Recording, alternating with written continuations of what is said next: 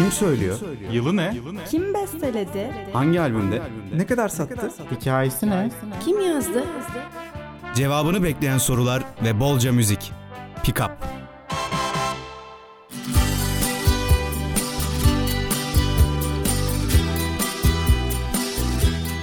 Yaşar Üniversitesi İnternet Radyosu Radyo'dan hepinize tekrardan merhaba. Ben Berşan. Pickup'ın yeni bölümüyle bugün tekrar sizlerle olacağım. Bugün de her zamanki gibi e, hep beraber yeni bir grup dinleyeceğiz ve onun hakkında kısaca konuşacağız. Bu grup 70'lerde yaşanan rock müzik patlamasının en büyük sebebi olan Pink Floyd. Ee, sizlerle olacağım dedim ama aslında yalnız olmayacağım bu programda. Bir konuğum var. Ee, ona ilk önce merhaba diyelim. Hoş geldin Can, merhaba. Hoş bulduk Berşan, nasılsın? İyiyim, teşekkür ederim. Sen nasılsın? Ben de iyiyim. Çok mutluyum programı beni davet ettiğin için. Özellikle Pink Floyd konusunda. Evet, ben de çok mutluyum. Geldiğin için teşekkürler. Daha önce tabii yapabilirdik ama işte artık karantina zamanına kısmetmiş. Ya evet, yani ilk konuğumsun. Evet, ilk konuk olarak beni tercih ettiğin için onurlandım tabii. evet, bence kimse gelmedi programa. Bunu da atlamayalım lütfen. Gururluyum. O zaman birazcık e, sohbet edelim seninle böyle kısaca. Hem dinleyicilerimiz seni tanımış olurlar. Tabii. Can aynı zamanda radyoda Klaket programını yapıyor Barış'la beraber. Biraz ondan bahset istersen kısaca. Biz Klaket'te e, sinema programı yapmak için yola çıktık. E, filmler üzerine konuşmalar yaparız diye. Fakat daha sonra Demir Tavında dövüldü ve bir aktüel programa dönüştü. E, hem hayat hakkında hem sinema hakkında ama sinemadan daha çok e, izlediğimiz filmlerin bizde yarattığı duygular üzerine konuşup son zamanlarda da özellikle bir postmodernizm incelemesi içeriğine kavuşan tatlı bir program oldu. İşte yeni programımızda gelmek üzere bir dahaki hafta. Seni dinleyenler biz de dinlesin. Tabii ki. Buradan tavsiye etmiş de olalım. Ee, şimdi bugün Pink Floyd dinleyeceğiz dedik ve Can da büyük bir Pink Floyd hayranı e, dediğimiz gibi. Birazcık onun hakkında sana bir şeyler sormak istiyorum şarkılara başlamadan önce. Ee, nereden başladı bu Pink Floyd hayranlığı? Yani ne zamandan beri? Daha önceleri e, bir müzik arayışındaydım. Her genç gibi bir, hangi müzikten hoşlandığımı bulmaya çalışıyorduk. E, Hı hı. o sürede de işte bir sürü gruplar dinliyorduk. Fakat hani dinlediğim şeylerde hep bir eksiklik hissediyordum. Sanki gerçekten böyle benim moduma uyan bir şey değildi. E, Pink Floyd'un ilk Hey You şarkısını dinledim. Ve dinledikten sonra sanki benden bir parça taşıyan, o böyle bir karanlık yanımdan bir şeyler taşıyan ve e, onu ifade eden e, bir müzik gördüm. E, onun üzerine ben biliyorsun yazarlık ve sinemayla da uğraşıyorum. Ve Pink Floyd'un o atmosferi, müziklerindeki atmosfer, sözleri e, benim bir çeşit ilhamıma dönüştü ve e, öyle bir birliktelik kurduk. Onlar benim yaratıcılığımı besliyor oldular. Ben de onların fanı olmuş oldum böylelikle. Evet aslında Pink Floyd bakıldığında her açıdan yani farklı bir grup. Yani bu sisteme karşı olan nasıl diyelim bir agresifliği var, bir gerçekçiliği var.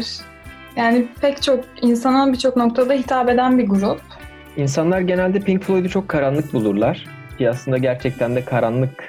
Hatta işte Ama- Dark, Dark Side on the Moon var yani ayın karanlık yüzü. Ee, ama bu insanın gizli kalmış herkesten sakladığı kısımlarını ifade ettiklerini düşünüyorum ben bu tavırla. O yüzden de çok seviyorum. Evet işte ben de ona değinecektim. Yani bu dediğin olayda mesela herkesin aslında bir karanlık tarafı var yani. Bir ne diyeyim agresif tarafı var yani. O yüzden birçok insana hitap ediyor diye düşünüyorum. Tabii Pink Floyd dinleyenler biraz şeydir. İlk zamanlar bir Pink Floyd'u dinlemeye başlarlar. Ee, onu bir sindirme süresi oluyor. Daha sonra bir Pink Floyd'dan kopuş var. Çünkü şarkıları biliyorsun 15'er dakika olduğu için e, insanlar genelde hitler dinliyorlar. E, o yüzden gerçekten kendinden parça bulan insanlar e, Pink Floyd dinlemeye devam ediyor. O da onların kült bir grup olmasına sebep oldu ve e, gerçekten bir mesajı ve duyguyu temsil ediyorlar. Çok değerli buluyorum bunu müzik tarihi içinde. Kesinlikle öyle. Bir de aynı zamanda Pink Floyd e, sadece şarkı sözleri ve müzikal anlamdaki e, kalitesiyle değil, sahnedeki başarısıyla da ünlü bir grup aynı zamanda. Sen de biliyorsundur zaten. Mesela Pulse konseri e, gelmiş geçmiş en iyi konser olarak çoğu forumda yazıyor ve e, bunun üzerine işte tartışmalar olduğunda Pulse konseri bir olmasa da ilk üçe giriyor. E, daha sonra bireysel olarak bile bir şeyler yaptıklarında mesela Roger Waters'ın The Wall konseri e, efsane olmuş durumda. İşte Pompei konserleri. Çok iyiler yani bu konuda inanılmazlar. Evet bir de şey çok önemli bence bir grupta yani kendi tarzının olması. Evet her grup ya da her sanatçı esinlen her sanatçının esinlendiği ustadları oluyor biliyorsun. Ama önemli olan bence onları harmanlayıp içinde kendini bulabilmek. Yani dikkat çeken o bence. Özgünlük çok önemli yani. Ve Pink Floyd da bunu başarmış bir grup benim gözümde. Ee, bir de bunu başarırken işte çok arayış içinde olmuşlar. Ee, farklı ne yapabiliriz diye. Çünkü işte Sid Barrett'la başlayan bir süreçleri var ve Sid Barrett hiçbir e, kuralı tanımayan, tamamen yeni şeyler yapmak isteyen inanılmaz yaratıcı bir adam ve enstrümandan farklı sesler çıkarmak, işte objelerin seslerini kullanmak gibi bir sürü şey deniyorlar. E, bunun sonucunda hani o Money'de işte Time'daki başlangıçtaki o saat sesleri, işte para sesleri falan aslında çok eskiye dayanıyor. Bunun sayesinde hani bir objelerin müziğiyle kendi neredeyse senfonik kalitedeki sakedelik müziklerini birleştirip çok bir de bunları tabii işte sisteme karşı sözlerle harmanlayarak çok özgün bir tavır ortaya çıkardılar. Evet aslında şey de diyebiliriz bir noktada bu underground tarzı müzik yapan toplulukların en başı denebilir belki de yani en başarılısı. Zaten hani ortaya çıktıklarında da bir Which One Is Pink belgeselinde de bahsediyor. Tamamen bir underground star grubu haline gelmişler ve tamamen karanlıkta neredeyse konserlerini veriyorlar. Yüzlerini bile göstermiyorlar. Sahnedeki tavırları da underground olmaya çok elverişli ve bundan hiç kaçınmamışlar. Hatta gözükmemeyi çok uzun süre tercih etmişler. Ee, günlük şarkısını o zaman Can anons etsin. Ondan dinleyelim. Tamam bu Sid Barrett'ın grubu önderlik ettiği zamanlarda albümü de bir nevi tamamlamak için Roger Waters'ın yaptığı bir şarkı. Roger Hı-hı. Waters grubun sulu gözlüsü ve duygusal olanı. Bir yerden sonra da daha çok sözlerini yazan kişi. Onun ilk şarkılarından biri Julia Dream. Sizler için gelsin o zaman.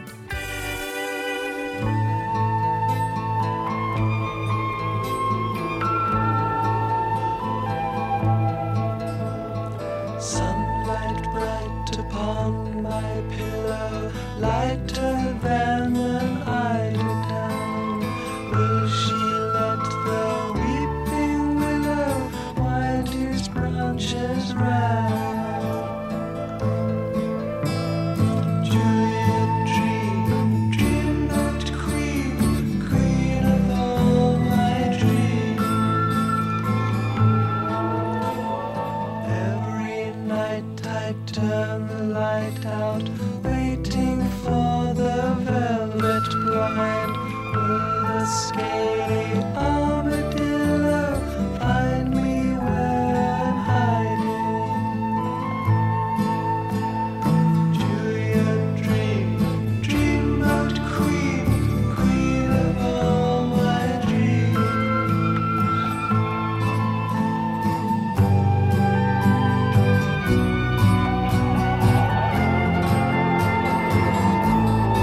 İlk olarak size birazcık grubun kuruluşundan bahsetmek istiyorum. Pink Floyd 1964-66 yılları arasında e, basçı Roger Waters, klavyeci Richard Wright ve davulcu Nick Mason'a Pink Floyd'un Pink Floyd olmasını sağlayan isim Sid Barrett'ın katılmasıyla kurulmuş oldu. Burada Sid Barrett ismini biraz ben irdelemek istiyorum. Hatta Can'la da konuşmuştuk bu konuyu. Can'a biraz soralım. Can ne düşünüyorsun Sid Barrett hakkında? Sid Barrett'ın gruba katılışı aslında hem bir gitarist e, aramaları sebebiyle oluyor. Sid Barrett de gruba gelerek işte başta da bahsettiğimiz bu arayışları başlatan kişi oluyor bir nevi ve e, çok hızlı şekilde şarkı sözü yazıp e, aynı zamanda çok hızlı besteleyip ve bunlara kendi dokunuşlarını e, yapan biri. Ve hani gruba girer girmez bu grubun kurucularının ötesinde grubu ele geçiriyor diyebiliriz ve grubun yöneticisi oluyor tamamen biraz fazla yaratıcı bir insan. Onunla ilgili bir şeyler izlemiştim. Kendisinde bir şizoid bozukluk söz konusu. E, şizoid bozukluğu olan insanlar farklı kavramlar arasındaki neredeyse hiç olmayan bağlantıları çok farklı şekilde kurabilen insanlar. Evet aynı zamanda kendisi felsefeyle de ilgileniyor, resimle de ilgileniyor. Yani bu yönlerden zengin birisi. Peki sence onu diğer sanatçılardan ayıran bir özellik nedir yani sana göre? Ya bence işte çok problemli olması öncelikle onu diğerlerinden ayırıyor. Çünkü e, tamamen mesela Roger Waters onun için şey diyor. Yolda bile sanki hani böyle enerji patlaması yaşıyormuş gibi sekerek yürüyordu. Çok sıra dışı biri öncelikle ve arayıştan hiç vazgeçmeyen biri. Fakat grubun devamında bu problem yaratmaya başlıyor. Çünkü grup bir öz yakalamaya çalışırken Sid Barrett sürekli yeni şeyler denemek istiyor ve işte diyor gruba bir saksafoncu alalım falan yapıp grubun o ana kadar oluşturmaya çalıştığı sound'u da değiştirme isteğinde. Ve dediğin gibi felsefe e, ve resim okuyor. Aynı zamanda hani müzikle ilgileniyor ve çok farklı disiplinleri e, bir araya getiriyor. Ve tamamen e, aslında büyük sanatçılarda gördüğümüz şeylerden biri var. Tamamen hissettiği şeyi yansıtmanın yollarını arıyor Sid Barrett. Ve hisleri de çok fazla değiştiği için aslında birbirine benzemeyen şarkılarını da dinleyebiliyoruz. O açıdan da çok çeşitli. Ve o yaptığı evet. zaman şarkılarını çoğu da çok hit oluyor. Aslında bu e, psikolojisinden biraz bahsettin sen de. Psikolojik sorunların nedeni şu olabilir belki 14 yaşındayken babasını kaybetmiş benim okuduğuma göre. Yani bu da onda travma yaratmış olabilir bir şekilde bir sorunların başlangıcı olmuştur mutlaka. Ya bir de elbette öyle kes ama genetik bir yatkınlığı olduğunu da söylememiz gerekiyor. Travma evet. ötesinde öyle bir insanmış kendisi. Dediğin gibi yani bu olay aslında müzikal anlamda baktığında bu bazı psikolojik sorunlar iyi şeylere de yol açabiliyor yani bu başarılara. ee, bir film izlemiştim. Ee, Vincent van Gogh'un hayatını anlatan e, Sonsuzluğun Kapısında filmin adı. Orada çok güzel bir replik vardı. Vincent van Gogh da biliyorsun birçok psikolojik sorundan, psikiyatrik sorundan hatta muzdarip ve bir papazla konuşurken de yanılmıyorsam bazı hastalıklar vardır ki insanı iyileştirir diye bir replik geçiyor. Sid Barrett'ın durumu da bu yani o hasta olduğu için yani tabii tırnak içinde hasta olarak tanımlıyoruz. Aynen öyle. Onun öyle olduğu için e, bu müzikleri yapabiliyor aslında. Şimdi sırada Wish You Were Here sizlerle. So, so you think you could tell Heaven from hell Blue skies from pain Can you tell a green field from a cold steel rail? A smile from a veil. Do you think you can tell?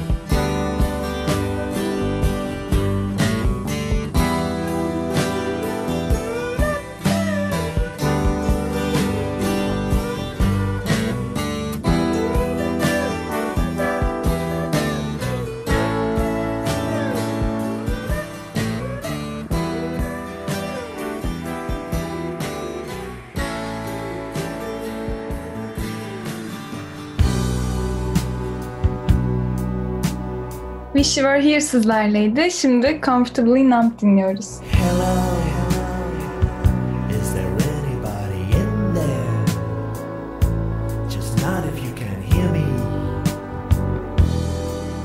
is there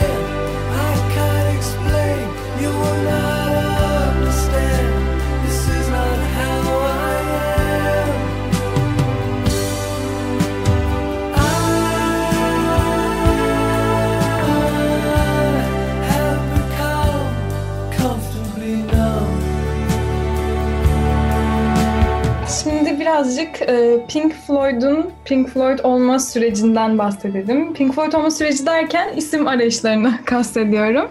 Belki Can da biliyordur, aşinadır bu konuya. Pink Floyd bir sürü isim arayışına girmiş. Ve ismini aslında iki blues ustası olan Pink Anderson ve Floyd Council'den almış. Onun dışında da size birkaç değiştirdikleri isimden bahsetmek istiyorum. Sırasıyla Sigma Six, The Megadeths, The Architectural Adepts, The Adepts, The T-Set, e, The Pink Floyd Sound ve en son The Pink Floyd isimlerini kullanmışlar. Yani The Pink Floyd ismi tabii son karar. Tam karar da vermiyorlar. The Pink Floyd Soundken insanlar Pink Floyd olarak çağırmaya başlıyorlar onları. E, onlar da diyorlar ki o zaman adımız artık Pink Floyd olsun.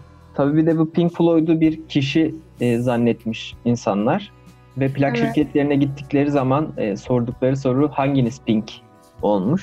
Which One is Pink belgeseli var. Bu Pink Floyd'un tarihçesini anlatan ve bu Pink mevzusu yani Pink hanginiz mevzusu grup içinde bir meseleye dönüşmüş ve e, grubu grubun lideri olan kişiye Pink denmeye başlamış. Bu da işte Sid Barrett'tan e, Roger Waters'a daha sonra da David Gilmour'a geçmiş. Evet zaten bu şey fikri de Sid Barrett'ın aklına gelmiş. Yani dönemin iki blues ustasının isimlerini birleştirme fikri. E, evet şey Sid Barrett işte hem caz hem blues'u çok severken e, bir de bunları hani bu altyapıları bozma niyetindeymiş biraz. E, onun sonucunda da böyle bir grup ismi olarak ortaya çıkmışlar ve bilmiyorum ben duyduğum en güzel grup isimlerinden biri Pink Floyd. Belki tabii Evet. şeyle de ilgili olabilir. Çok hayran olduğum için de çok iyi geliyor olabilir. Yani o kulağa da hoş geliyor dediğin gibi. Yani e, objektif baktığında da bence güzel cidden. Evet yani işte demir tavında dövülür dediğim gibi. Her şey kendiliğinden ortaya çıkmış ve grubun temel mevzusu sürekli bir arayış içinde olmaları. Ve e, bu arayışı şarkılarında da sözlü olarak da görebiliyoruz. Bu arayışın bir ürünü olan e, ve e, sözleri e, bu arayıştan şeyler içeren bir şarkıyla devam edebiliriz Comfortable Numb'la.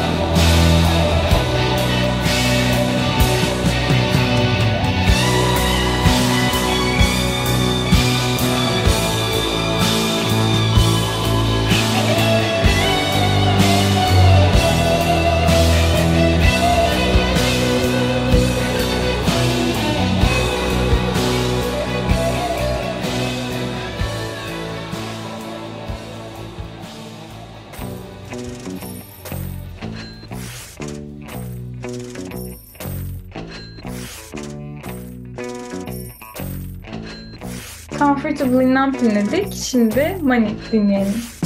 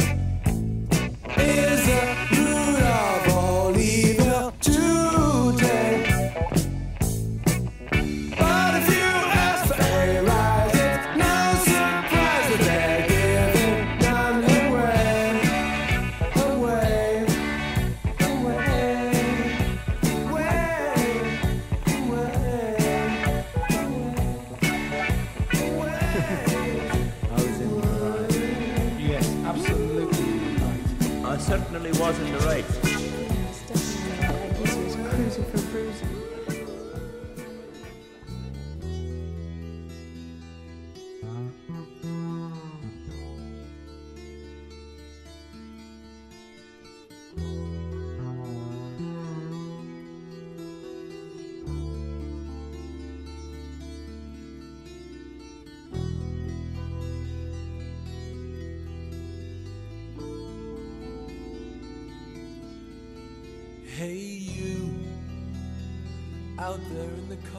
Getting lonely, getting old. Can you feel me?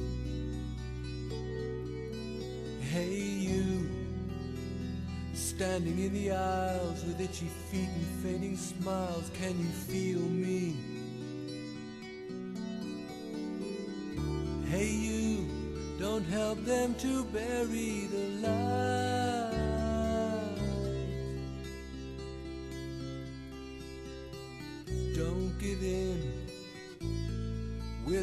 Without a fight.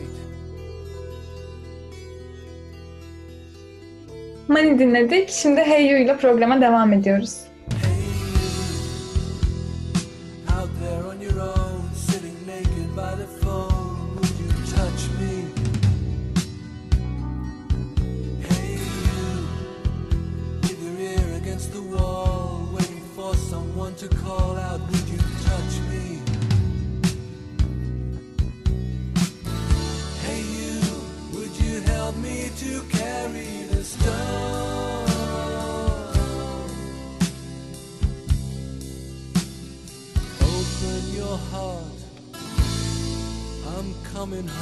Şimdi size 1967 yılında yapılan bir Pink Floyd röportajından bahsetmek istiyorum.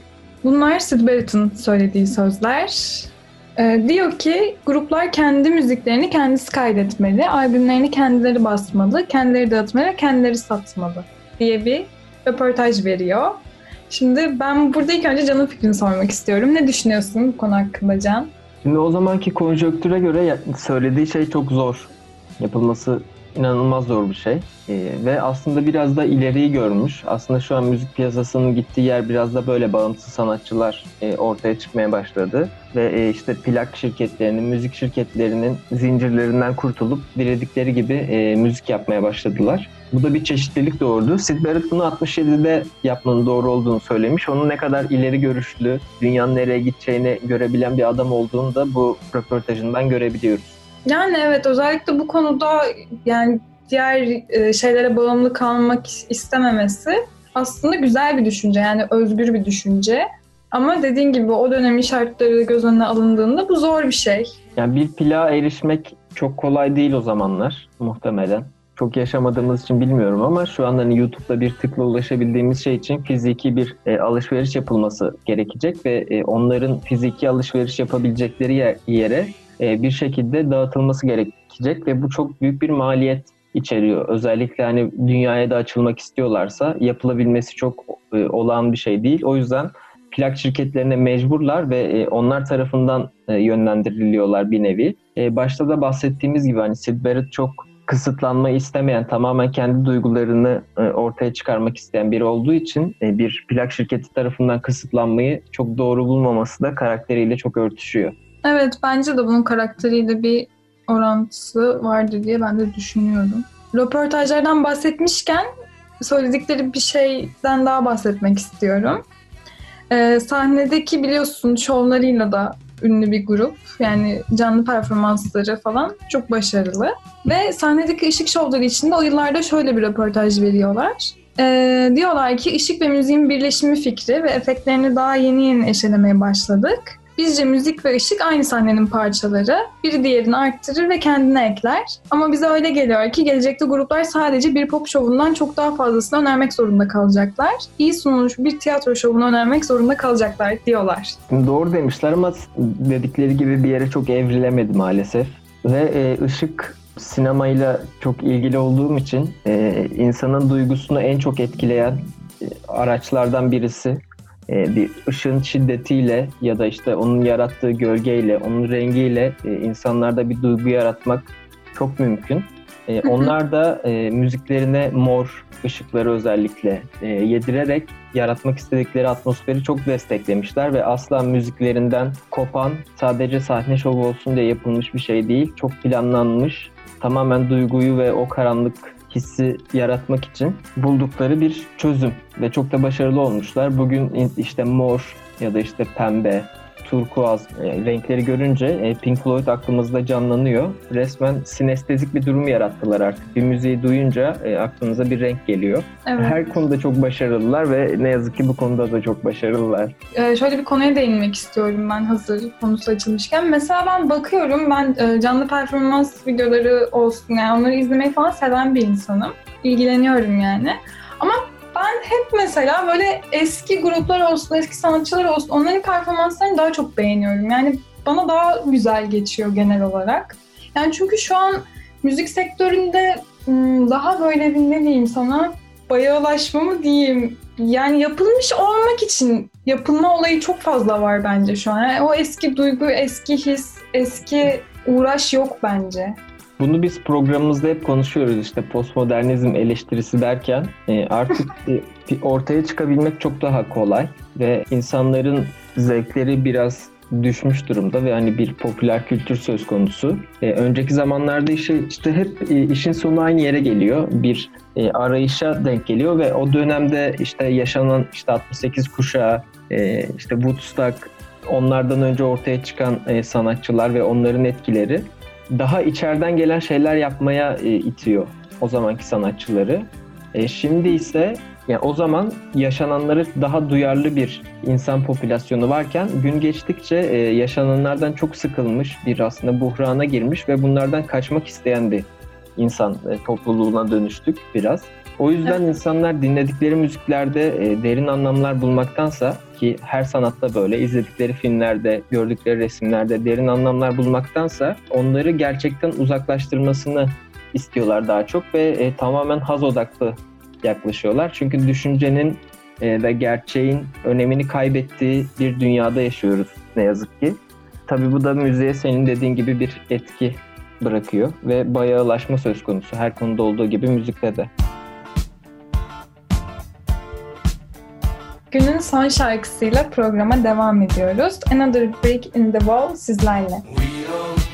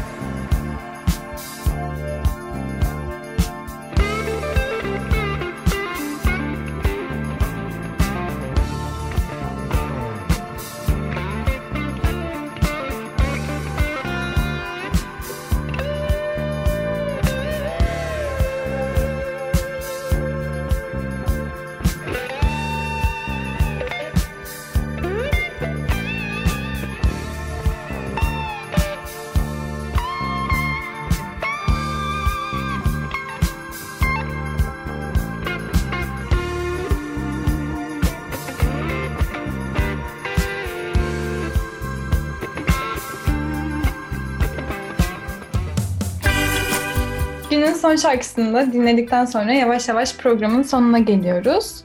Ama programı kapatmadan önce tabii Can'la böyle kısaca biraz daha konuşmak istiyorum. Öncelikle bir teşekkür edeyim. Ben teşekkür ederim.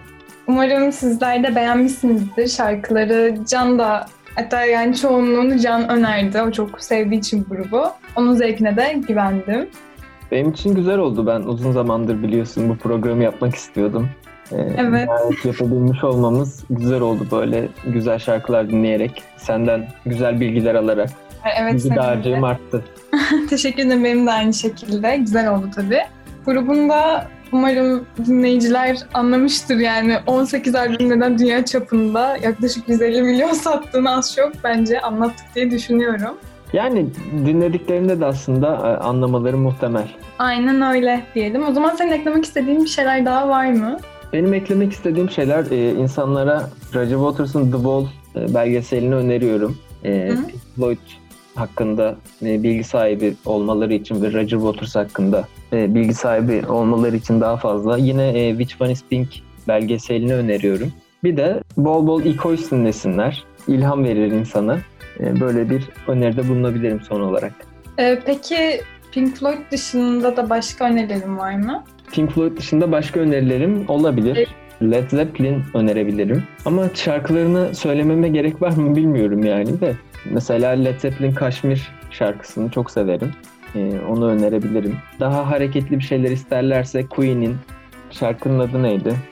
Dın dın dın dın. En azından başta da Evet işte o. Aynen bunu önerebilirim. Yabancı isimleri çok aklımda tutamıyorum da.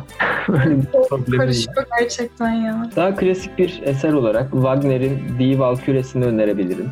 Oo. Güzel bir etki yaratabilir dinlerken. Aynı zamanda Max Richer'ın November'ını önerebilirim. evet güzel öneriler geldi e, dinleyicilerimize. Sen O tabii zaman- daha 90'lar pop bekliyordun ama benden olsun. Evet Can çok seviyormuş 90'lar yapımı. Ama işte böyle daha havalı gözükmeye çalıştığım için böyle tavsiyeler verdim. Evet Can'la da onu konuşuyorduk demin. Yani aslında herkesin içinde böyle bir Türkçe pop aşkı ufak da olsa var diye bir düşüncem var benim. Hepimiz dinleyerek büyüdük Tabii bir ki şekilde. yani. İsteyerek veya istemeyerek hepimizin aklında bir Serdar Ortaç, bir Tarkan var. Kesinlikle öyle. Hepsi bizim bir parçamız. Multikültürel insanlarız. Değil mi? Doğru. O zaman yavaş yavaş programı kapatalım. Tekrar geldiğin için teşekkür ederim. Ben teşekkür ederim çağırdığın için. Ee, bu son programdı. Dönemin son programıydı. Böyle bir değişiklik de olmuş oldu ki bence iyi oldu. Bir dahaki görüşmemize kadar kendinize iyi bakın. Hoşçakalın.